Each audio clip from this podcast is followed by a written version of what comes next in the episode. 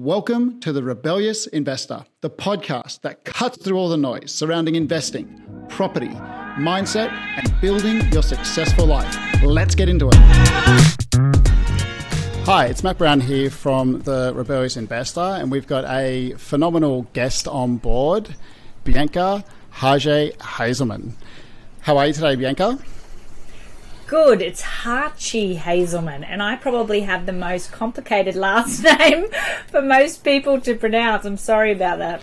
That's okay. I'm sorry for mispronouncing it, even after I practiced it 10 times. So, apologize about that and English is my first language. But so Bianca has a background in um, financial journalism. She has a master's degree in journalism and a graduate diploma in applied finance from UTS. She's the CEO of Financy, and she's on a mission to expose the data insights to push for financial gender equality in Australia and around the world. So, where did you come up with this mission, Bianca? Um, this mission, I suppose, was inspired by, I mean, as a finance journalist, you become aware of um, issues and you become aware of trends and things like that. And for um, for me, working at the Financial Review, I was always covering personal finance, and I think that's probably um, around the time that I first met you, Matt. It was. Um, and yeah, and I um, just found myself increasingly drawn to writing uh, or being aware of the issues that many women face with regards to finance and it was a bit of a personal mission to try and get more women into the columns that I was writing and things like that. And then, uh, as what tends to happen, um, I fell pregnant around uh, early 30s and then uh, gave birth to a gorgeous little girl. And I started questioning, you know, what, what impact, what legacy do I want to give for this, this little one? And, and really, it was a, per, a very personal thing that happened to me around trying to um, better impact the, the future in terms of women's finances from a well what could I do from a reporting point of view so that gave rise to Financy as a women's money blog and it's kind of taken off from there and looking at the, the constant measuring and tracking of women's finance through the Financy Women's Index and looking at timeframes to equality through the index as well. And now we're on a, a bigger mission to to help corporates and to, to really boost their credentials when it comes to affecting economic equality. Yeah, so the Financy Women's Index, I think this is a phenomenal uh, thing that you've sort of set out to do. Um, tell us a little bit more about that and where you draw all the data from. Well, the think of the index as a real aggregator of a lot of official data of, a lot of official data that's already out there. So we look at the gender pay gap from the ABS, for example, and we look at HILDA data um, on unpaid work. So we're constantly sourcing data that provides us with a, a gender split and we look at the, the gender gaps, the differences uh, within those. Uh, we also look at education data, superannuation data, unemployment, um, employment data, census data. It's all pulling it together, and even um, Australian Institute of Company Directors leadership data. So Financy really aggregates this to make sense of well, what is happening when you hear about the gender pay gap? What's the context of that in the overall picture of women's financial progress? Because some women aren't as affected by the gender pay gap as they may be affected by uh, underemployment, leadership. Uh, different things around education. So it's a matter of making better sense by putting it all together and saying, how does this affect the working life of a woman? And you touched on an interesting point there around the difference between paid work and unpaid work. Uh, I know in my, I'm married in my household, we try and share as many of the uh, household chores as possible, but uh, evidently, you know, my wife does all the cooking because she's a much better cook than I am. But then, you know, I do all the cleaning, so we sort of try and balance these things out. And I guess in a relationship like that, you can sort of make it as equitable as you can, but then when you go to an employer employee relationship, having that type of equality around all of your employees, whether they're male or female, has to be something that we should all be striving for.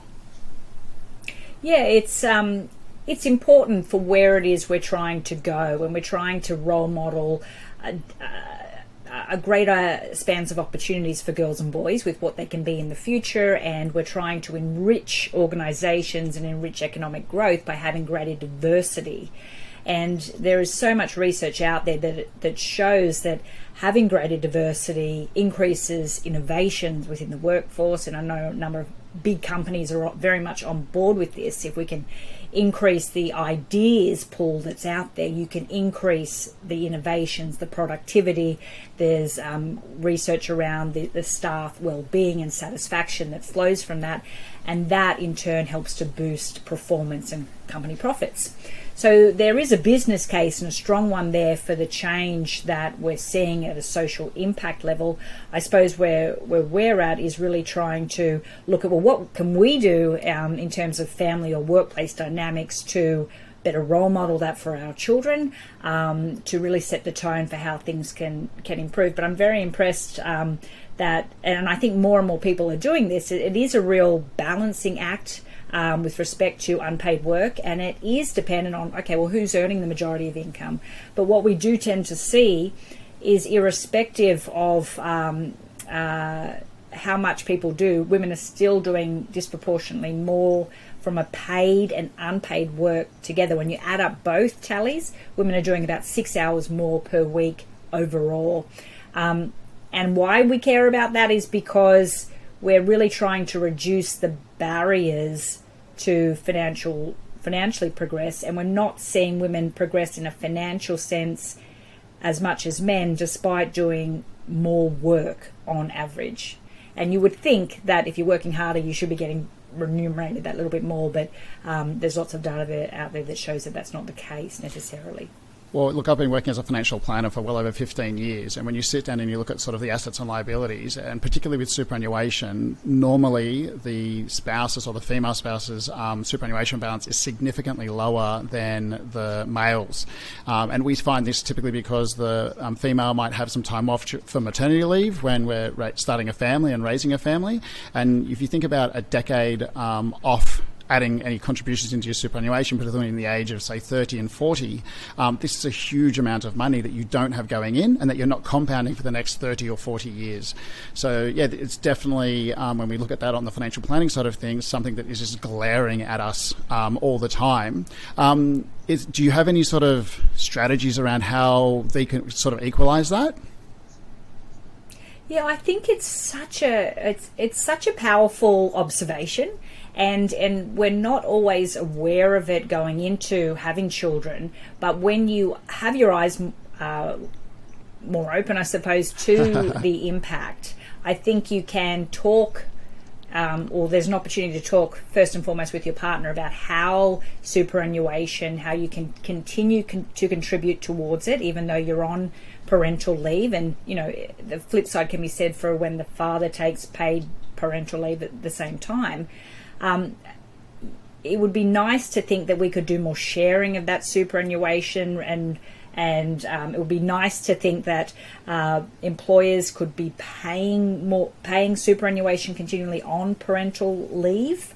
Uh, we are seeing a lot of larger employers do that, but um, for small businesses that can be quite challenging and difficult. Um, but I think ultimately, even though I'm a small business owner, that is a utopian vision to be able to for people to be able to take parental leave, but also not lose out on the superannuation um, perspective at the same time. So to keep that going for when they return to the workforce, I think it's also an added incentive to return to the workforce too when you have that engagement that continues throughout um, parenthood and, and, and, taking time off. But certainly that relationship discussion is so Im- important because it's the family dynamics, and hopefully you can stay together and continue together.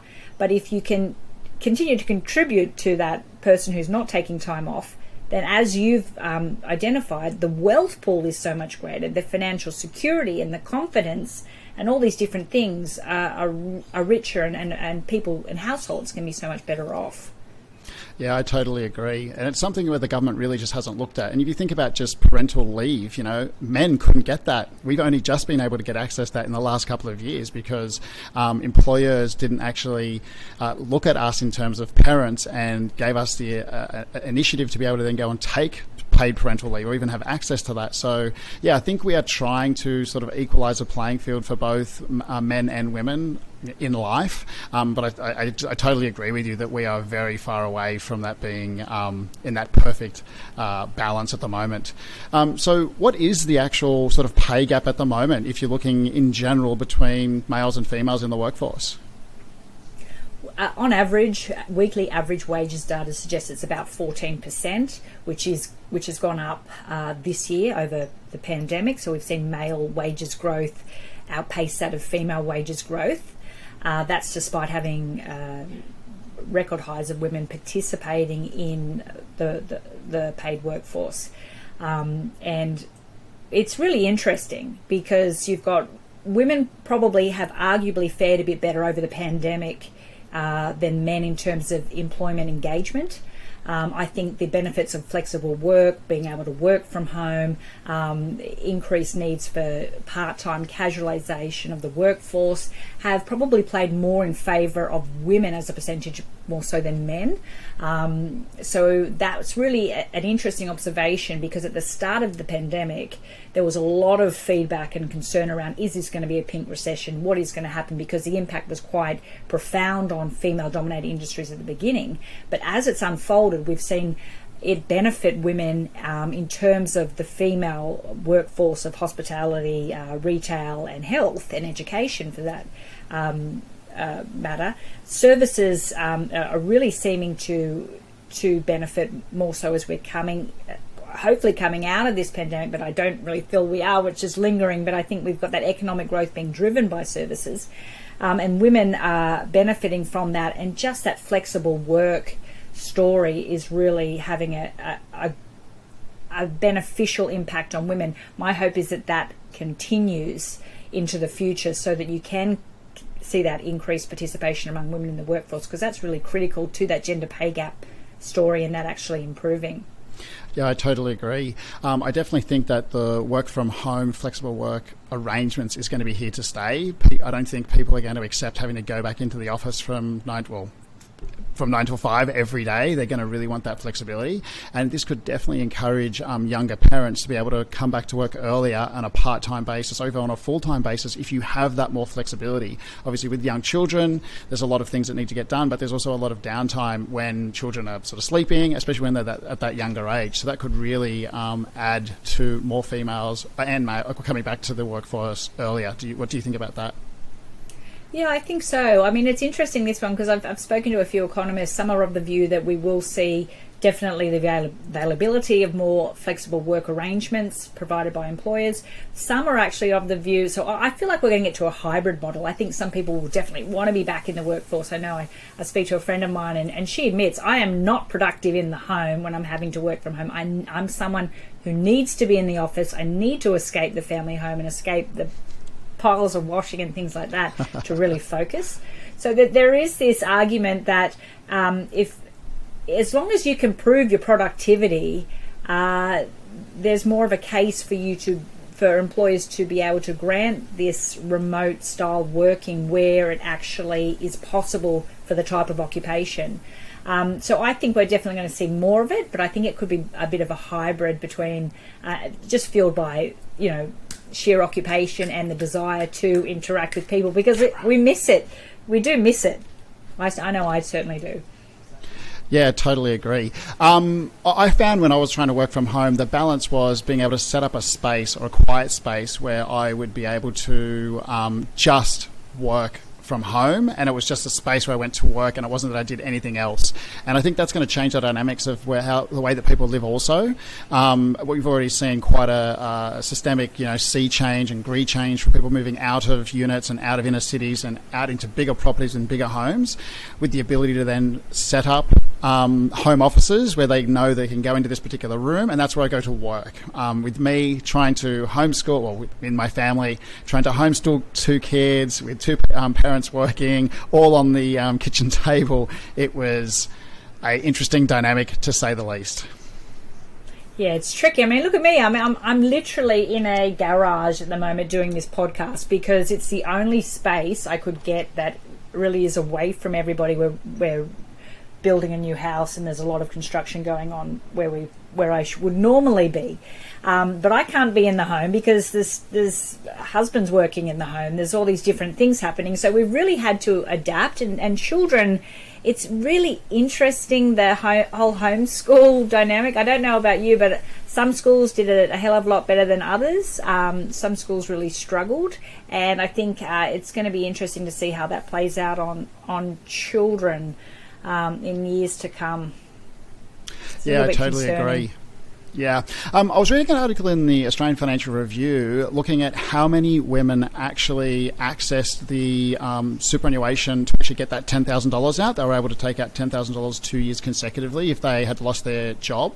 And the article was talking about um, that women were being pressured by their partners to actually go in and access that superannuation to bring that capital into the family home, whether it was needed or not. Um, do you have any sort of insights into that or any more information? Uh, on that topic? I think we're really talking about financial abuse there, and there has certainly been examples where um, some women have reported that they were pressured to withdraw superannuation. Um, they really didn't even get to spend that superannuation, the partner controlled where that was spent and things like that. So that is just an example of financial abuse where someone will see an opportunity, they'll use that coercive control to take advantage. And unfortunately, what was uh, meant to be a good initiative to really help people, some people just took advantage of it, and um, it, it's unfortunate. Financial abuse is a, is a a, a, big problem in this country that probably needs more of a spotlight shined on it. And I know a lot of the banks are trying to do increasingly more around that, which is a really good thing. Um, and there are a lot of a growing support networks out there, but it is something to be aware of when we provide this additional stimulus. How do you make sure that it is genuinely of use to that person? Um, directly uh, when there is an abusive partner at play. Um, yeah, definitely something I'm very aware of. And um, I think there needs to be something in place to help people who have withdrawn from super to rebuild super. I mean, the, the other thing at the same time, and, and I really um, uh, am a little bit concerned about this is, and I but I get the need for it, is withdrawing up to fifty thousand dollars for a home deposit. Yes, that's definitely going. That's definitely going to stimulate an already overstimulated part of our economy and asset class. I just don't think that's. Uh, I mean, I understand it. I understand why young people really need that access. And you know, I speak to my younger brother who actually needs to do it. He wants to do it, and I'm I'm really happy for him to be able to. But at the same time, I'm concerned about this the property prices are already so far out of reach for, for many people. And we, we took advantage of the sea tree change and came further north, and the Tweed Shire regions had one of the fastest growths in the country, and that is continuing. So it is a real concern to me that even escaping the Sydney hustle and bustle on those price rises, that regional areas are seeing these price increases that are making that increasingly more unaffordable. So I, it is something I'm really worried about. Is that the right type of stimulus? I don't think so.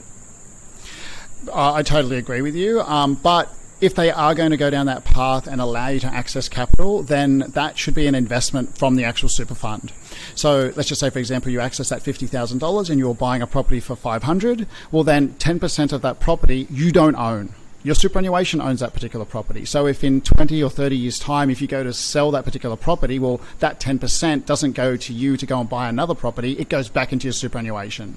So if the government can structure it in a way where they're actually allowing citizens to nice. invest in themselves. I think that could mm. be a really nice balance there. Um, but I'm not a policymaker down in Canberra, so what would I know? This is just some thoughts that I've been having um, around that. Uh, but I think all- that's a really great idea. I haven't heard that one before.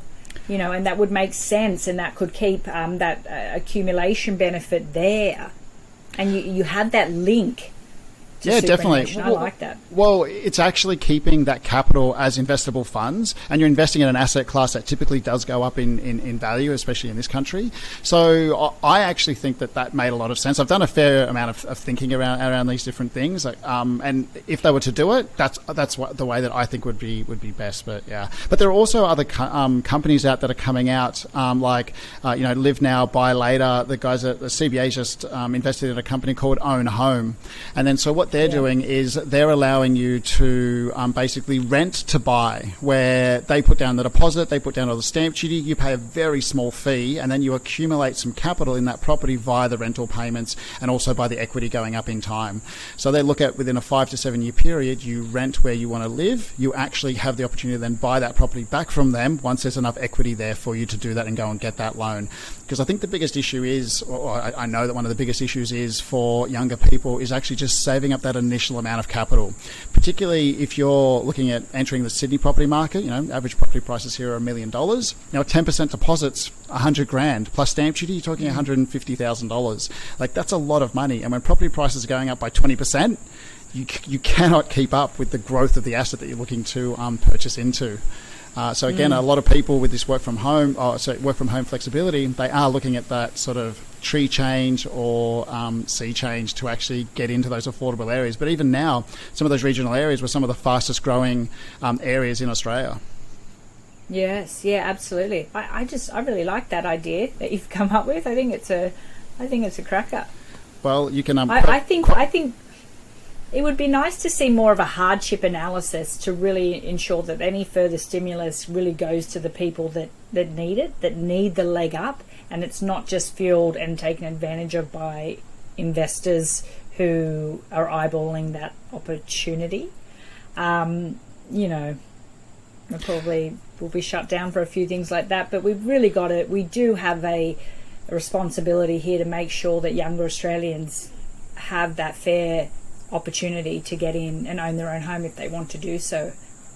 Yeah, Otherwise, definitely. I think we'll be flooding more to other assets. Yeah, but also I think in Australia, like the, the Australian dream is to actually own your own home, which is definitely what a lot of people are striving towards. But you know, if you look at places in Europe that have a very much older um, property, you can then go and rent a property for ten years, and it becomes yours. You can renovate it, and you're renting property from these huge housing trusts. Now, I don't know if necessarily that's the way that Australians want to move the property market, but definitely in the US, you see huge investment banks or investment um, trusts coming in and buying up swaths of um, residential property and then renting those back to um, the, the, citizens. So it's going to be interesting to watch this space and see um, where it goes into the future. And it's always going to be something that you know people need somewhere to live. So the government need, really needs to look at how they can make it more affordable, or how they can get access um, to people to, to live in those areas.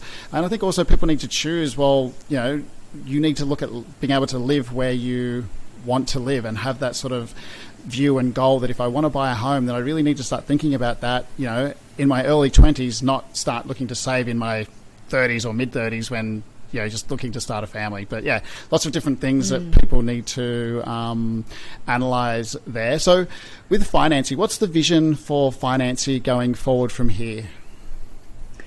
It's a good question. Uh, the well, I mean, it's exciting. we we have just received uh, investment from a, a, company called Tech for Good, which is super exciting.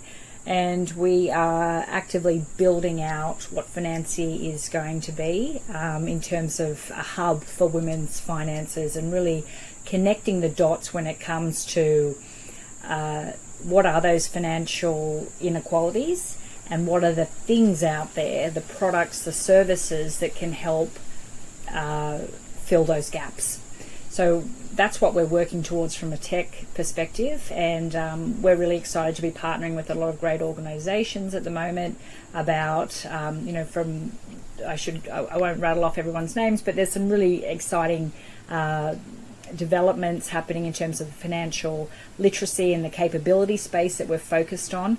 Um, and also supporting organisations in making change in support of gender diversity and economic equality.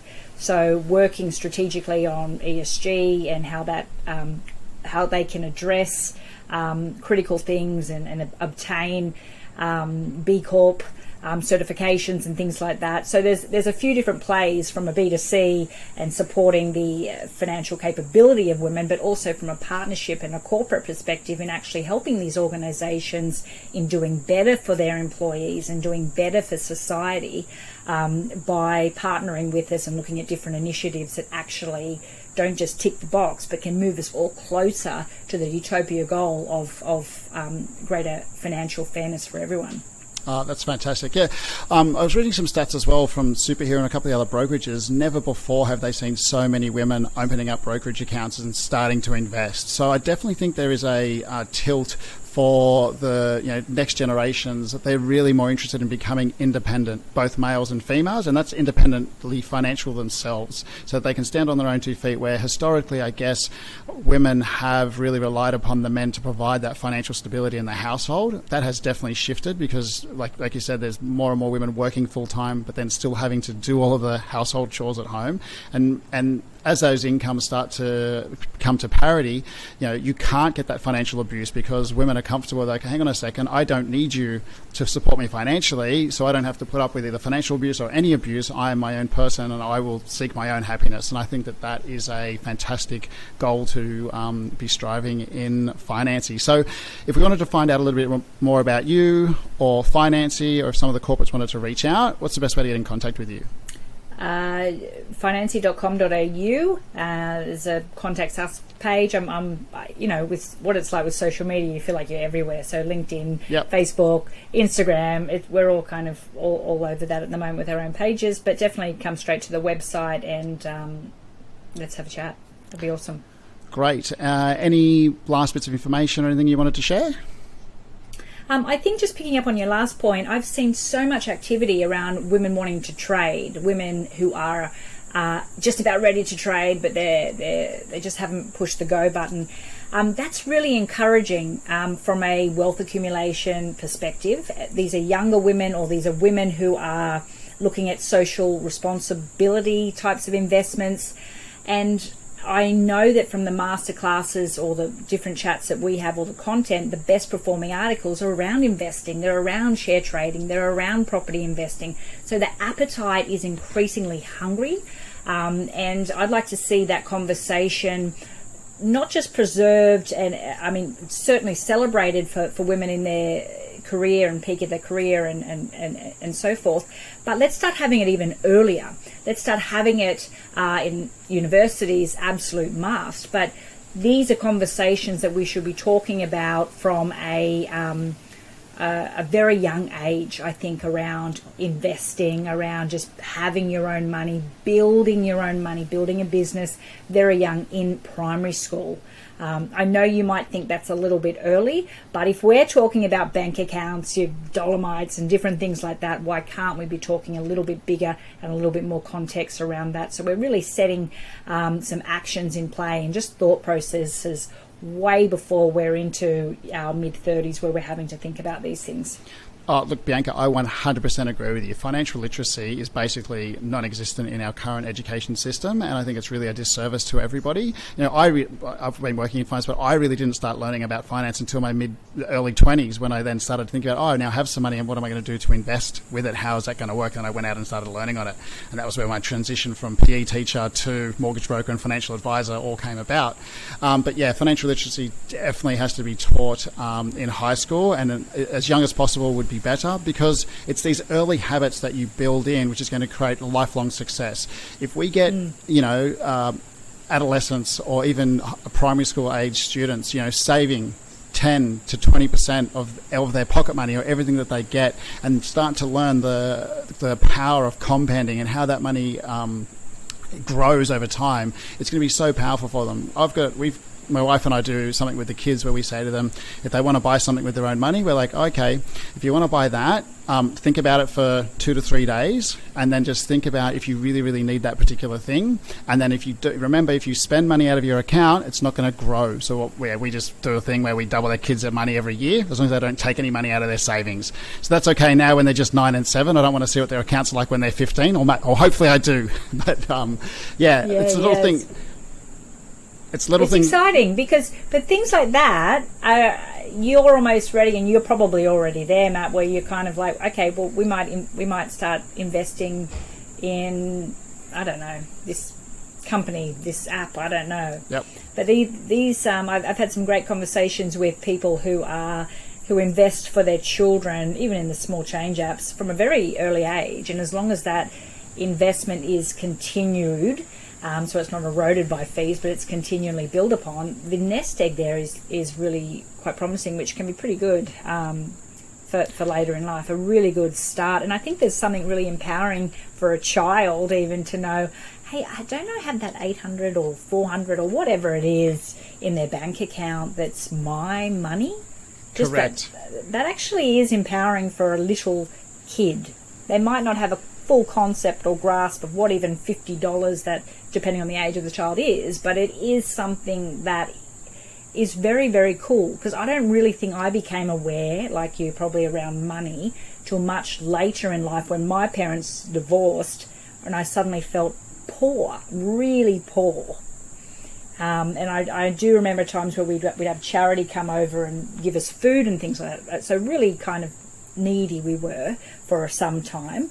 And that was really a deflating. Um, horrible experience to go through, but to be able to turn things around and um, is a really em- empowering thing. It's certainly something that I've never been able to let go of, but it's also that fear that's also always in the corner at the same time. So there's so many lessons that we can learn and give to our children um, from a very early age, and I, I love to hear these stories and, and what you're doing as well. It's exciting. It's encouraging. Yeah, and, and sort of that financial trauma at a young age, it sort of stays with you for a long time. And, and if you, you really have to have a confidence about money and saving and investing, because when you're doing things from a place of fear, typically those negative emotions, you get a negative result. Where if you're doing things from you know, confidence um, and authority, you're getting a much clearer mindset and you're going to get a much better result um, because you just have those better intention or that better energy when you're going and doing those things. Uh, yeah, so Claudia and I decided early on that we were going to try and teach, you know, some money smarts to the boys as, as early as possible um, and try and follow some of them um, ourselves. And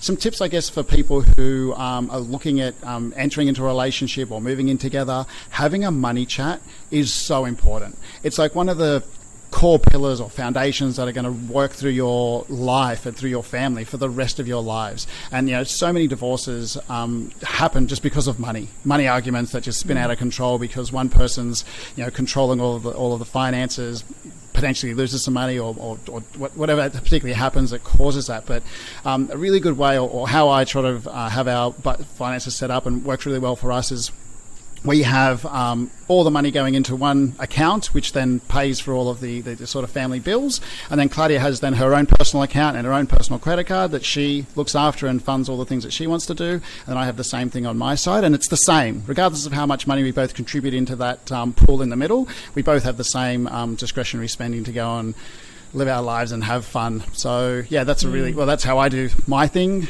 Oh, that's how we do our thing. Sorry, it's not my thing. It's our thing. Yeah. That's how we do it. Um, have you? Do you? Uh, how? You don't have to share your personal finances. Have you got Wait, any no, tips no, for women? Of course.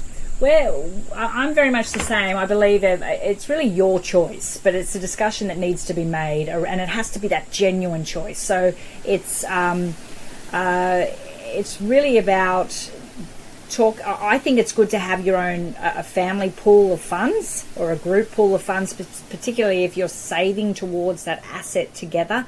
But it's also so important to have your your standpoint and your ability to access your own money regardless of your gender in a relationship. You need to have that money that you can, if you need to buy yourself something that's important or uh, even just a, a, want or something like that, that you can access it.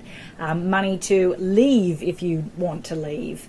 Different things like that are, are, really important. So I'm very big on, yeah, by all means, have that group savings goal. Um, as I said, I, I do that in my own relationship, but I also have my own monies, and so does my husband. He actually loves that ability and I would never want to take that away from him and saying let's just pull it all in. Even though at times, especially when we were starting out, we were we were doing that. Um, it's just something that it gives you, and I almost can't describe it, but it gives you this control and this. Um, uh, just I'll this just, feeling of individualism, confidence. You know, you, you can be your own person, and it, it makes you feel um, happy and know that you're in control of your own financial destiny, or you're in control. You don't have to ask someone else, "Oh, hi, do you mind if I go out for dinner with my friends?" and then have to worry about how much yeah. it costs. Because if you've um, given up other things to ensure that you can afford that on a personal level, then you, you should just be able to go and do that as long as you're not doing things that's going to hurt the relationship or the other partner, etc., etc. Yeah. So it's really interesting. I know people who um, who do set boundaries on w- within their relationships. This works for some people, where uh, you know anything over let's just use a thousand dollars for example, then we'll have a discussion if I'm going to go buy that. Or five hundred dollars, we'll have a discussion. Anything yep. more than that, but I've seen some research that for men, um, they are they have a much higher threshold, so they want to be able to spend, for example, over seven hundred fifty dollars um, in any transaction without consulting, whereas women will, will pull it down to two fifty, which I find really interesting. I find really interesting that uh, some kind of behavioural stats around in relationships around money. So I think that that is one thing you can do um, if you're wanting to set some kind of limits, and if you are saving towards a goal of owning your own home, or you're investing, or you're saving for private school fees, or whatever it might be, um, or just a holiday or a wedding or whatever. Um, that you actually have an agreement on, you know, what is permissible, how how united are you in this kind of goal together, and and you're setting the boundaries on whatever else doesn't need to be discussed. Look, I totally agree. So, Ray, my co host, and I, we've um, done lots of investing um, over our lifetime. Um, and when we have achieved the greatest results is when we actually spoke to our wives outside of the investment management just to get their feel on different things, especially when you're looking at investing in different businesses or different ideas or different concepts. Because men, we have big egos some of us bigger than others, but typically men have big egos, and with what comes along with that is you know an overconfidence that you can always do things right, and there's blind spots in the way that we look at things and the way that we analyze things. And when we have both at an individual level gone and done that, and really started to um, incorporate our partners in the investment decisions in our companies and, and for our families, we have achieved much greater results, and um, they have assisted both of us ma- from making some big mistakes. So thank you to both of you, lovely ladies. Um, and I think that comes back to also, you know, that just the, that equality in the household and equality in the workplace. You know, I think men and women, we are definitely very different. We have different energies and we look at the world through a different lens. So having, being able to access that resource is really, really important if you're going to create a thriving, successful life. Mm. And, and, and what's important, I think, that you're kind of touching on there, and it's something I'm, I'm big on, is the utopian vision is not necessarily women getting to where men are right now. I think the utopia vision is going to be somewhere in between because we're seeing behaviors of men change. We're seeing men say, Hey, I actually don't want to slog my guts out from six in the morning till six at night. I actually want to do more things for me. I want to be this dad or go on these adventure races and things like that. So having this greater work-life balance, and we're seeing men um, drop off in terms of full-time workforce participation. That's been a gradual trend over many years, and yes, has been impacted by more men retiring and things like that. But it's it certainly is changing. So I don't think um, the utopia is women trying to model ourselves on being like a man in terms of our participation rates completely in the workforce or in unpaid work and things like that. I, my hope is that we find uh, a closer to happier medium somewhere in between, in around the 10 to 20 percentile part of the um, equation. Yeah, totally understand. And look, I've got two clients who um, both, uh, the males basically left their higher corporate paying jobs and basically became homestayers, and the wives went back to work um, full time. So they did sort of this sort of the first 10 years where um, the wife was at home as the primary carer for the family, and then after that, they've now swapped it around. And then once that next sort of period of time, they're going to look both then look to um, work part time, so they can be spending both of them be spending the maximum amount of time with their children when they're so young. Because that's the thing with mm. um, your kids; like they just they grow up so fast, and eighty percent of the time that you're going to spend with your children is between the ages when they're born and when they move out. So if you think of that, somewhere between they people moving out a little bit later now, but somewhere between the age of say 20 and 25 to 28, depending on um, when they move out that's 80% of all the time you're going to be able to spend with your children. And a lot of that is taken up by the primary home carer, which is typically the woman, and then the, the, man misses out because they're trying to do this career. So I think you know equality in the workplace, equality at home, across the board is going to just um, have benefits showering upon the family. So it'll be good. Yeah, yeah, I agree with you. I'm I'm big on that. Totally agree. Great. Well, I think on that one, Bianca, we can wrap up. I'll put uh, some links to all of your socials in the show notes. Thanks so much for coming on, and I'll um, catch up with you soon. It was lovely. Lovely to see you again, too, Matt. Thanks. Bye. See ya. Bye. Remember, this podcast is not personal advice, but meant for educational and entertainment purposes only. Each host and any guests are providing their own personal opinion and is not providing professional, financial, or any advice. The material provided does not constitute financial, tax, investment, or legal advice. For more details, please review our full disclaimer located on our podcast website. Wow, that was a mouthful, but we got there. Speak to you soon.